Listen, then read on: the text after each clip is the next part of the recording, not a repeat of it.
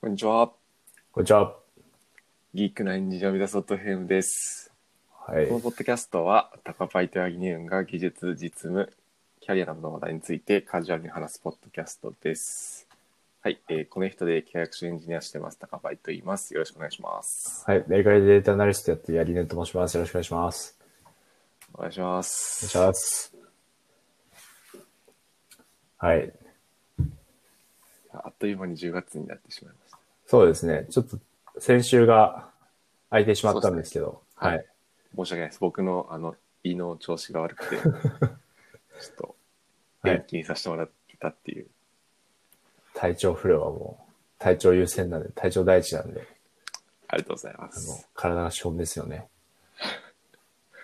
でなんか1週間会わなかっただけで、はい会わなかったって、まあ、今オンラインでやってるんですけど、はい。結構久しぶり感が出ますよね。ああ、ですね。なんか定期的に会ってると。そうですよね。昨日、昨日ちょうどあの飲み会あったじゃないですか。オンライン飲みが。はいすごい久しぶりに感じました。高林さんと。そうっすよね。そうっすよね。ですね。今、この収録は毎週、あ、今日、今日は日曜撮ってるんですけど、毎週土曜日の朝に撮ってるんで、そうですね。割と定期的にやっている。そうっすよね。はい。気をつけないといけないなと思いました。あの、飲みすぎには。まあ、金曜の後ですからね、ちょっと、まあ、そうっすね。はい。そういうタイミングも出てきてたんですよね。そうっすね。あのぜひ今後も柔軟にやってごみましょ相う。談させていただきます。やってみましょう。やってみましょお願いします。う。はい。はい。ということで、まずじゃあ最近の気になるトピックからいきますかね。やりましょう。八木さん何かありますかはい。僕はですね、えー、アイマッサージを買った話というのをしますおおーなるほど。あ、なんかツイッターに上げてたあ、そうですそんなやね。つですかはい。マイニューディアっていうのを初めてツイートしたんですけど、ドキドキしながら。はいはい。みんなやってるんで、やりたいな確かにやってますねと思ってたんです。はい。そうですね。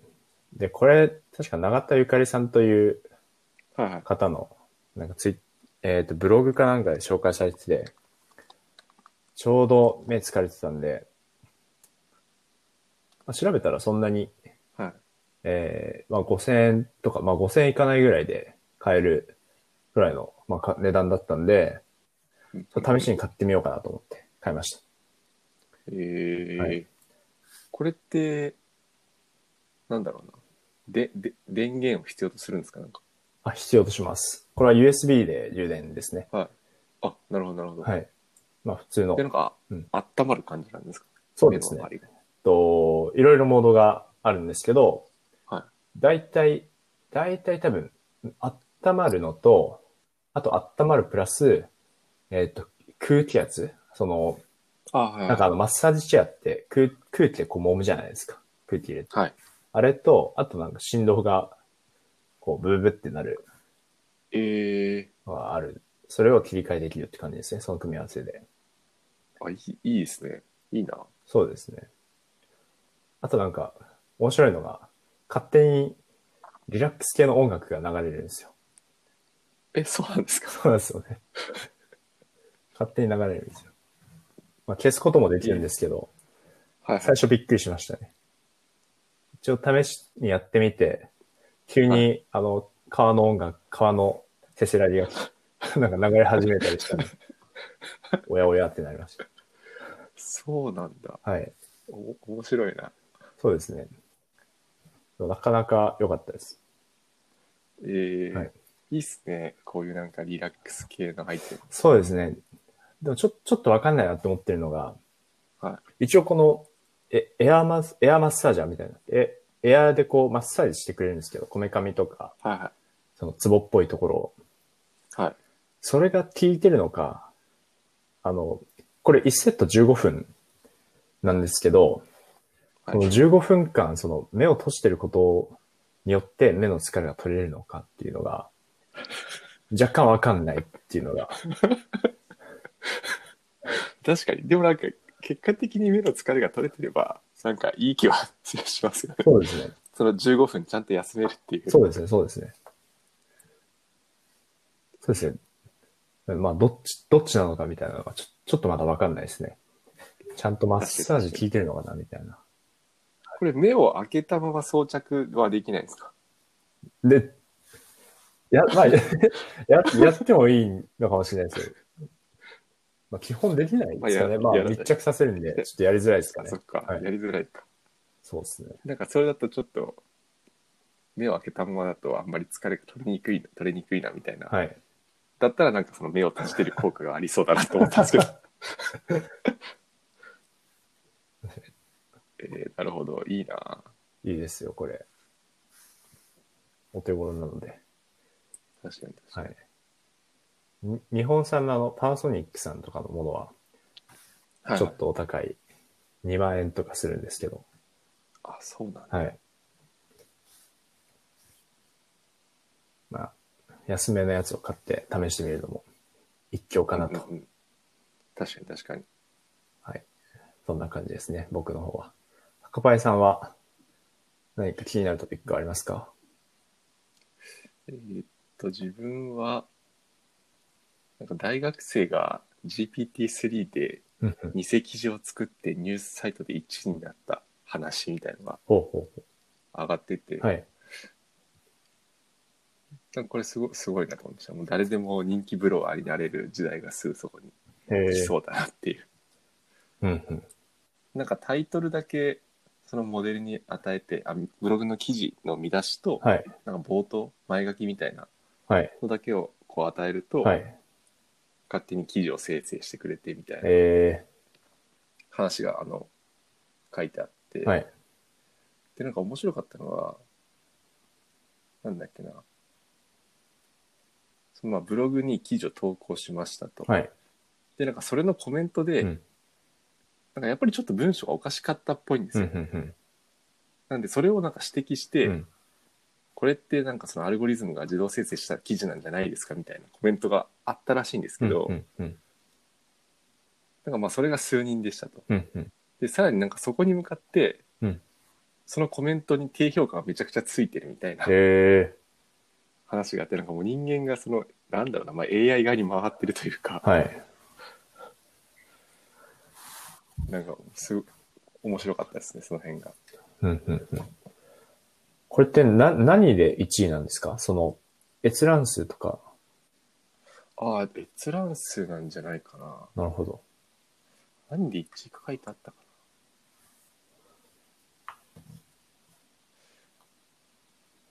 なうん多分閲覧数とかなんかそのその辺だと思いますねうんうん。アクセス数うんその辺かなえー、すごいですね。うんまあ、そういうのがちょっと一個はい。気になったっていうのと、はい。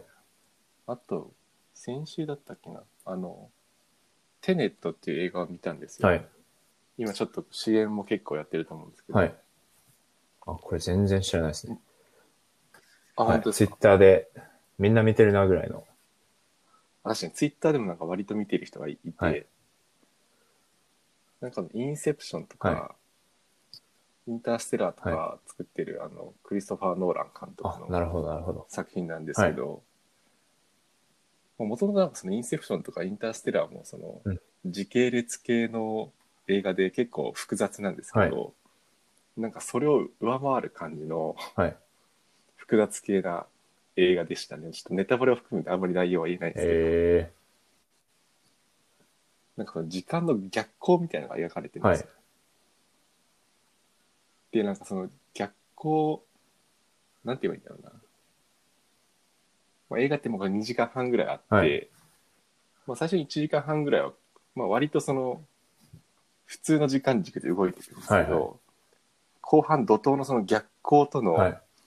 組み合わせがあって、その映画の冒頭に出てきたシーンが逆光シーンでもまた登場してくるみたいな、なんかそういうのがあって、すごいなんか見見終わった後頭痛くなっちゃったち ょっと処理しきれないと思ってうんうんうんうん。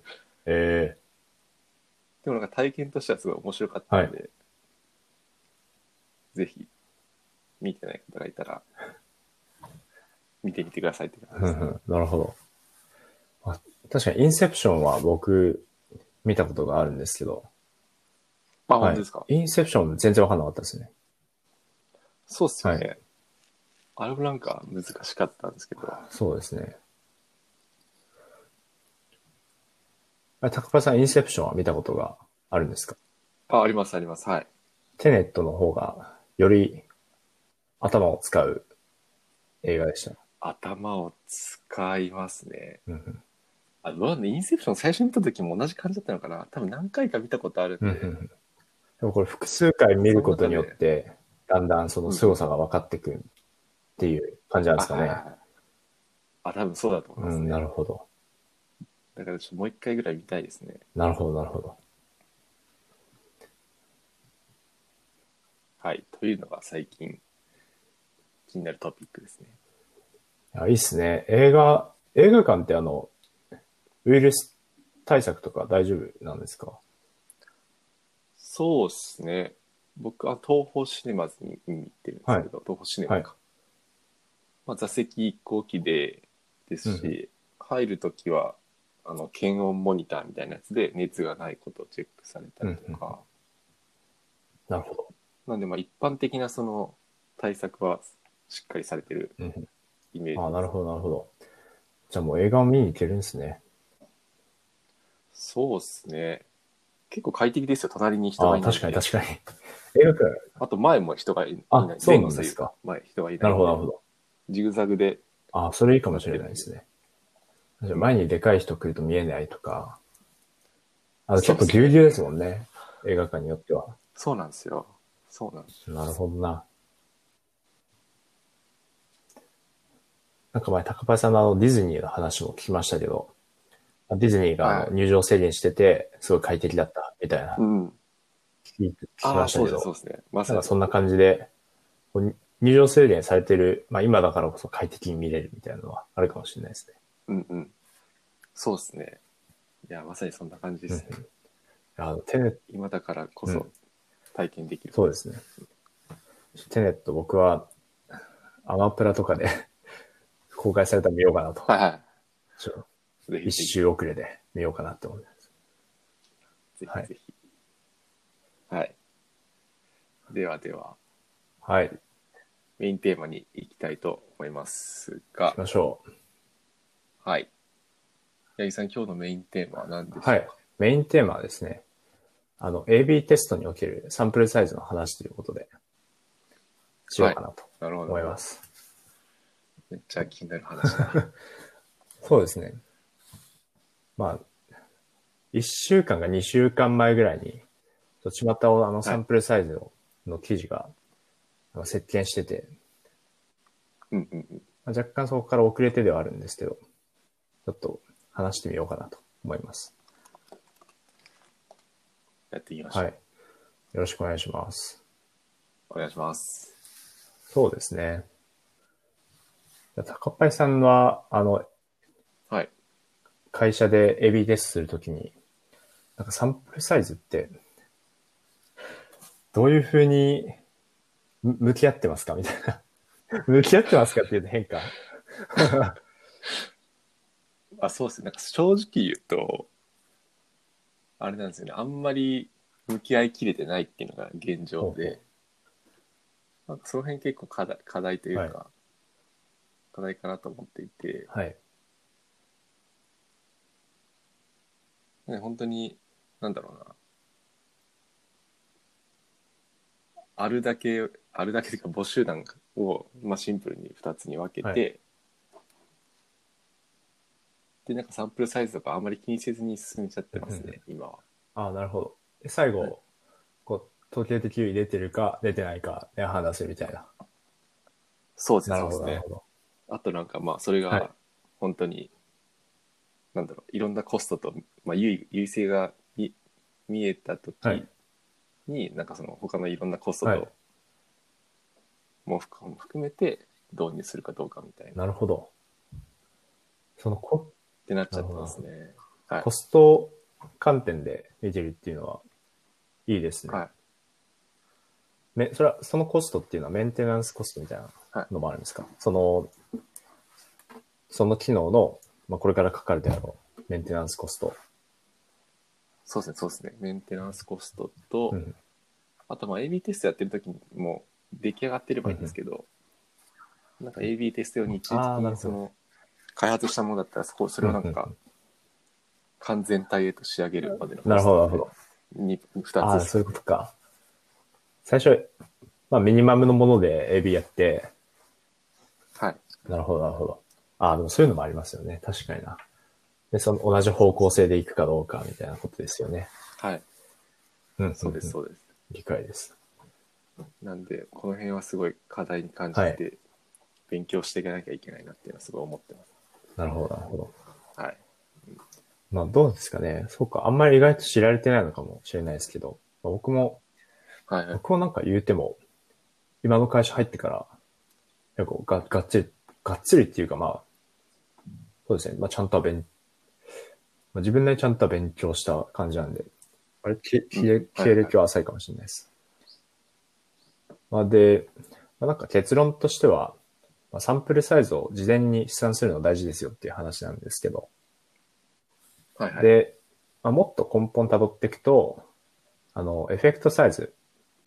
えーっと、まあ、いろんな呼び方があると思ってて、まあ、日本語だと効果量とか、あとは英語だと、あの、ミニマムディテクタブルエフェクト、MDE とか言ったりするんですけど、それをまあちゃんと持っておくっていうことが大事だっていう話ですね。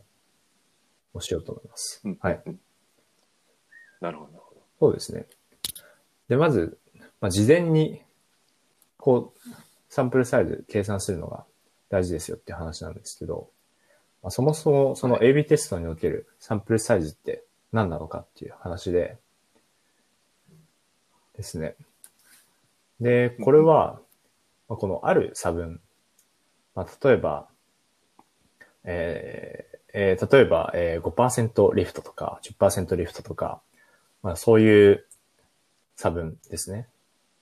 えーはいトリートメントコントロール下の差分を、その、まあ、統計的妥当性を持って検出するのに必要なサンプルサイズを、この AB テストにおけるサンプルサイズっていうふうに、あの、言ってます。はい。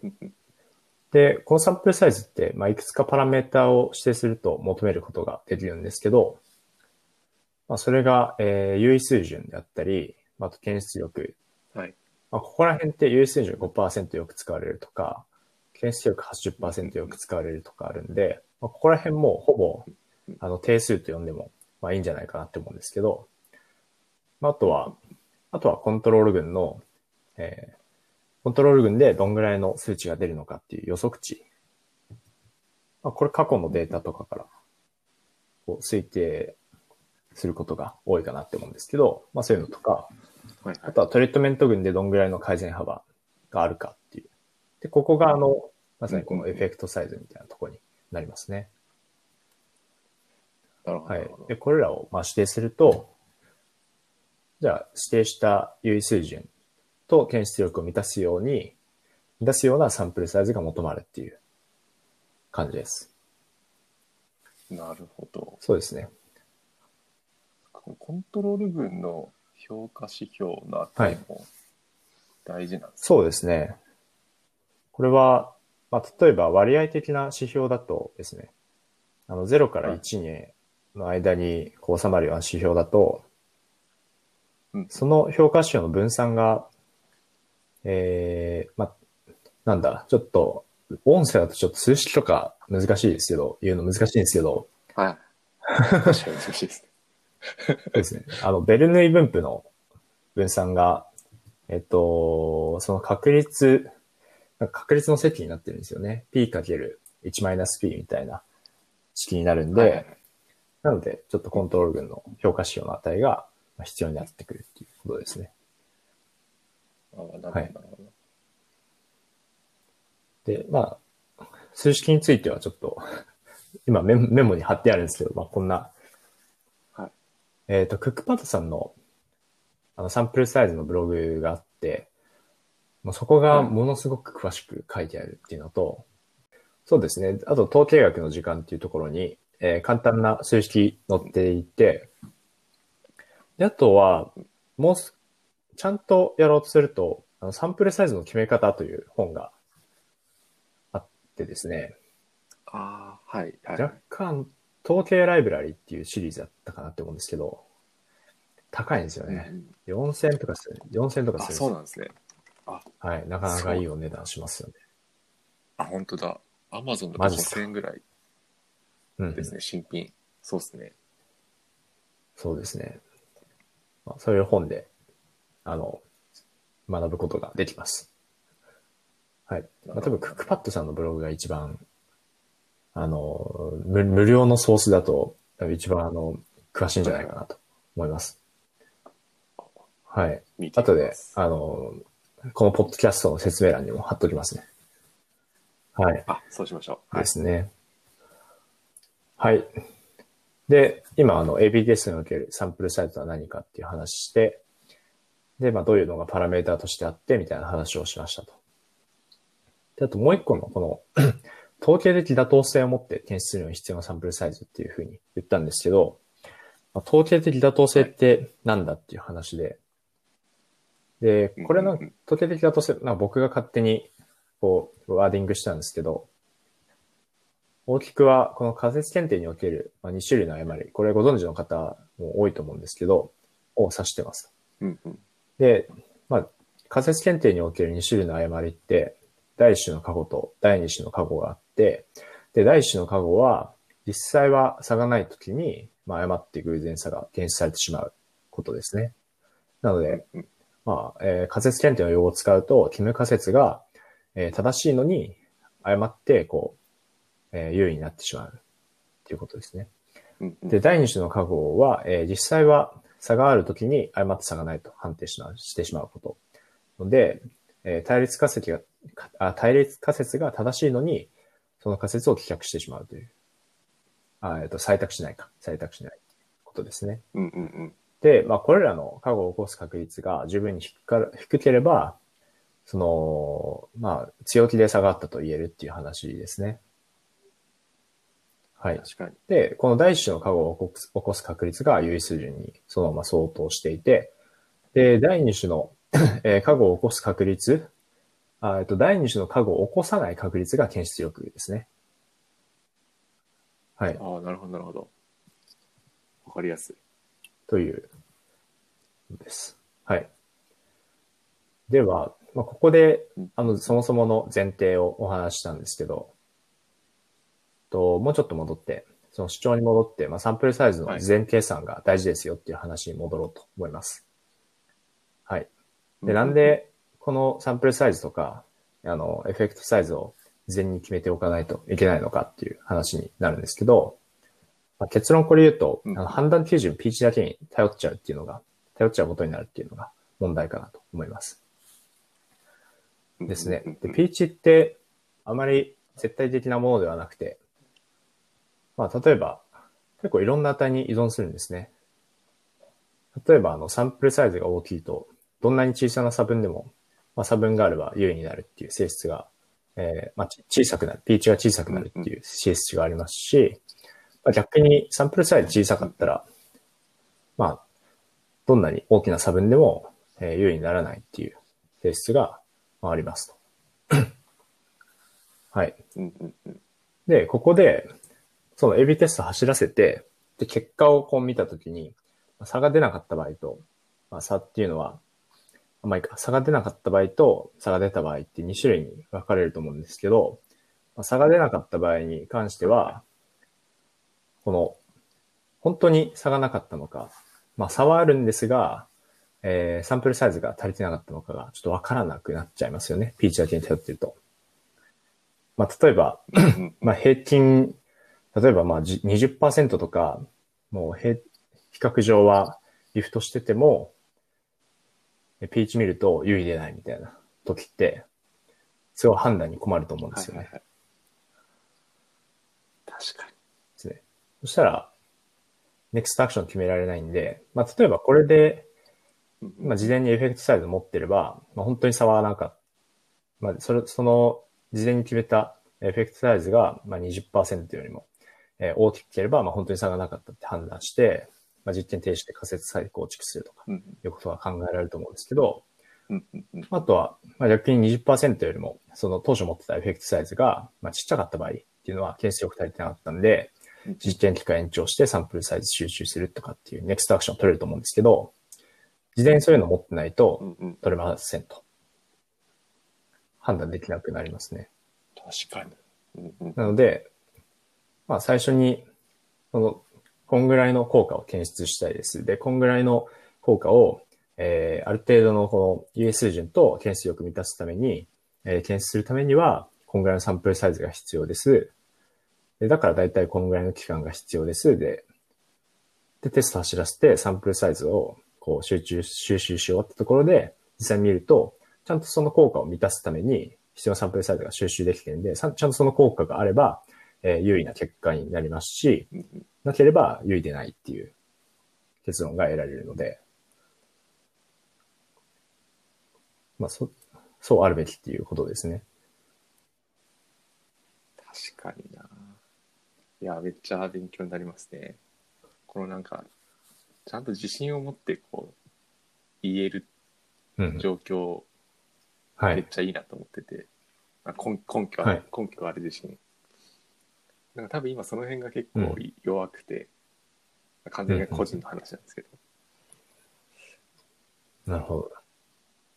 なんで今の流れで、そうですね。いい感じに仕事に生かしていきたいな感がどんどん高まっていいいでますすね。どんどんギークな男に。そうですね、ギークのとこに。これってなんか、サンプルサイズうんで多分、なんだろうな。各企業さんでなんか上限、上限というか、まあマックス取れる回数が決まってるはい。 こともあると思うんですけど、うん。なんかそういう場合って、どうしたらいいですかね。あ、そうですね。なんだろう、その、まあ、エフェクトサイはズい決めといたけど、決めて実験期間延長して、もうちょっとサンプル収集したいけど、これ以上サンプル取れないや、みたいな時になっちゃったあーら、ななんるかほ方ど法なってあるんですかね。あ、それあんま考えたことなかったですね。確かに。まあ、でもあるか。ありそうだな。うーん。まあそういう場合は、うん。いや、ちょっとこれ確かな根拠持って言えないですね。わかんないな。うん。うんうんまあ一つ思ってるのは、あのーはいこれまた別の手法が必要になるんですけど、とはい別の日の、その、ユーザー ID を別のユーザー ID とみなすみたいな。そのユーザー ID とデータの組み合わせで、を1と見れば、はいはいはいはいまあサンプルは増えるんですけど、その場合、こう普通の分散の式だと分散推定できなくなるんで、デルタメソッドってまた別の推定式を使わなきゃいけなくて、うんで、まあ基本的にまあ、その、えー普通の分散式で、分散のその計算式で計算するよりも大きな分散になるんですけど、その大きくなる分散の分がそのサンプルの増加分をこう、とどういうふうに打ち消し合うのかっていうのがわかんないんで、ちょっと確かなことは言えないですね。ああ、なるほど、なるほど。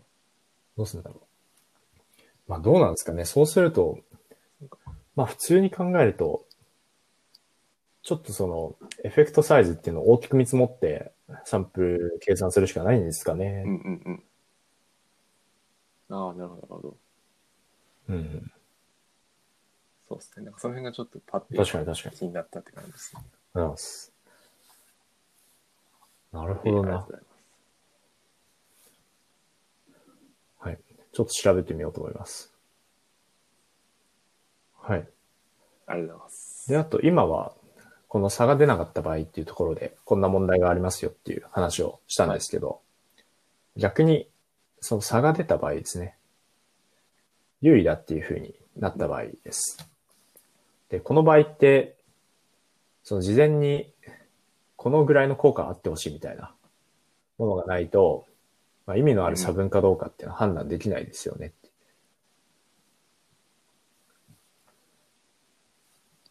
はい確かに、確かに。なので、こっちもこっちでちょっと問題がありますという話ですね。うんうんまあ、なので、まあさっきも言ったんですけど、とまあ、実際的に意味のあるさ、まあつまりエフェクトサイズ、まあ、MDE、僕は結構 MDE の方が好きなんですけど、MDE と、あとは、まあ、それを元にして計算したサンプルサイズっていうのを事前に持っておくことが必要ですよと。ことですね。うんうんうんはい。で、まあ、どういうふうなケースが、こう、理想的かっていう話でいくと、えーまあ、潤潤沢にサンプルスを取れるケースと、まあ、シビアなケースっていうのがあると思うんですが、シビアなケース、今、高パイさんはがいおっしゃっ、あの、ご質問いただいたようなことですね。うんうんうんで、潤沢に取れるケースだと、まあ、この、実際に意味のある差分よりも、小さくても優位さが出やすい、まあ、優位っていうふうに出やすいんで、まあ、例えばこうんの判断基準としては、優位プラス、えーこれ以上の効果っていうような判断基準でやると、はいはいこの優位さだけに頼った判断っていうのが防げるんで、まあ、良いかなと思いますと。うんうんうんで、逆にシビアなケースっていうのは、この、有意差検出されなかった場合に、えーサンプル数足りなかったのか、まあ差がなくな、差がなかったのか分からなくなりがちなので、まあ、こちらは、うんうんうんまあおまあ事前に、えーサンプルサイズ計算して、実験設定するのが、まあ、必要なのではないかっていうことですね。はい。うんうんうんなるほどなるで、まあ上に戻ると、この、まあ、サンプルサイズの事前資産大事ですよっていう話、大事だと思ってますっていう、はい、ほど大事そうだ確かに大事だなこれなります。いやこれめっちゃ大事で大す事ねですね。これ結構ちゃんとやられてる企業さん多いのかな、他の会社さんのことわかんないですけどね。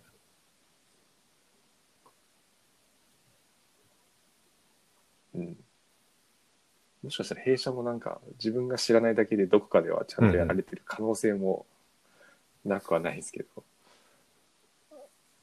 うんうんその辺ちょっと気になりますね。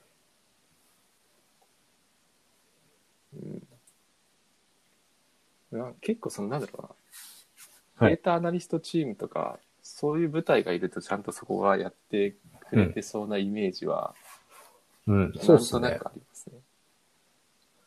確かに。なんかグノシーさんのブログとかも見たことがありますけど、グノシーさんとかも、うんあうんの、やってるっていうふうに書いてたと思います。まあ多分普通はやってるんだと思うんですけど。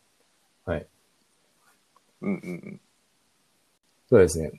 まあ、えいえ今日サンプルサイズのお話だったんですけど、まあ、AB テストってその因果効果を推定する、まあ、かなりシンプルですよね、考え方として。シンプルで、まあ、すごい強力な手法なんですけど、いろんなやっぱ、単純にこう分割して平均値、まあ、効果比較すると、まあ、そのままその効果が解釈できるかっていうと、ちょっとそこもいろんな気をつけるべきとことかがあったりするので、まあ、こういう AB テスト会みたいな感じで、こう随時共有していければ、はい、ありがたいですね。ああ、確かに。確かに確かに。はい。あそれはちょっと話変わりますけど、あの、あ、本当ですかカバ本を読み始めました。はい。あれはヤギさんもう読んでた。あれもう本当ちょっにと、なん、もうか神の本なんで、はい。はい。あれ読めば多分、で、あの、エビテスト OK だと思います。あれ読めばいいですね。はい。オール OK ですあ、。本当ですか。はい。頑張って読も Amazon のコメント欄とかも、あの、マスターピースっていう言葉が結構ありましたよ。これは、う。確かはにい。これは傑作だレビュみたーいめちゃくちゃ、な。間違いなくそうだと思いますね。はい。そうなんですね。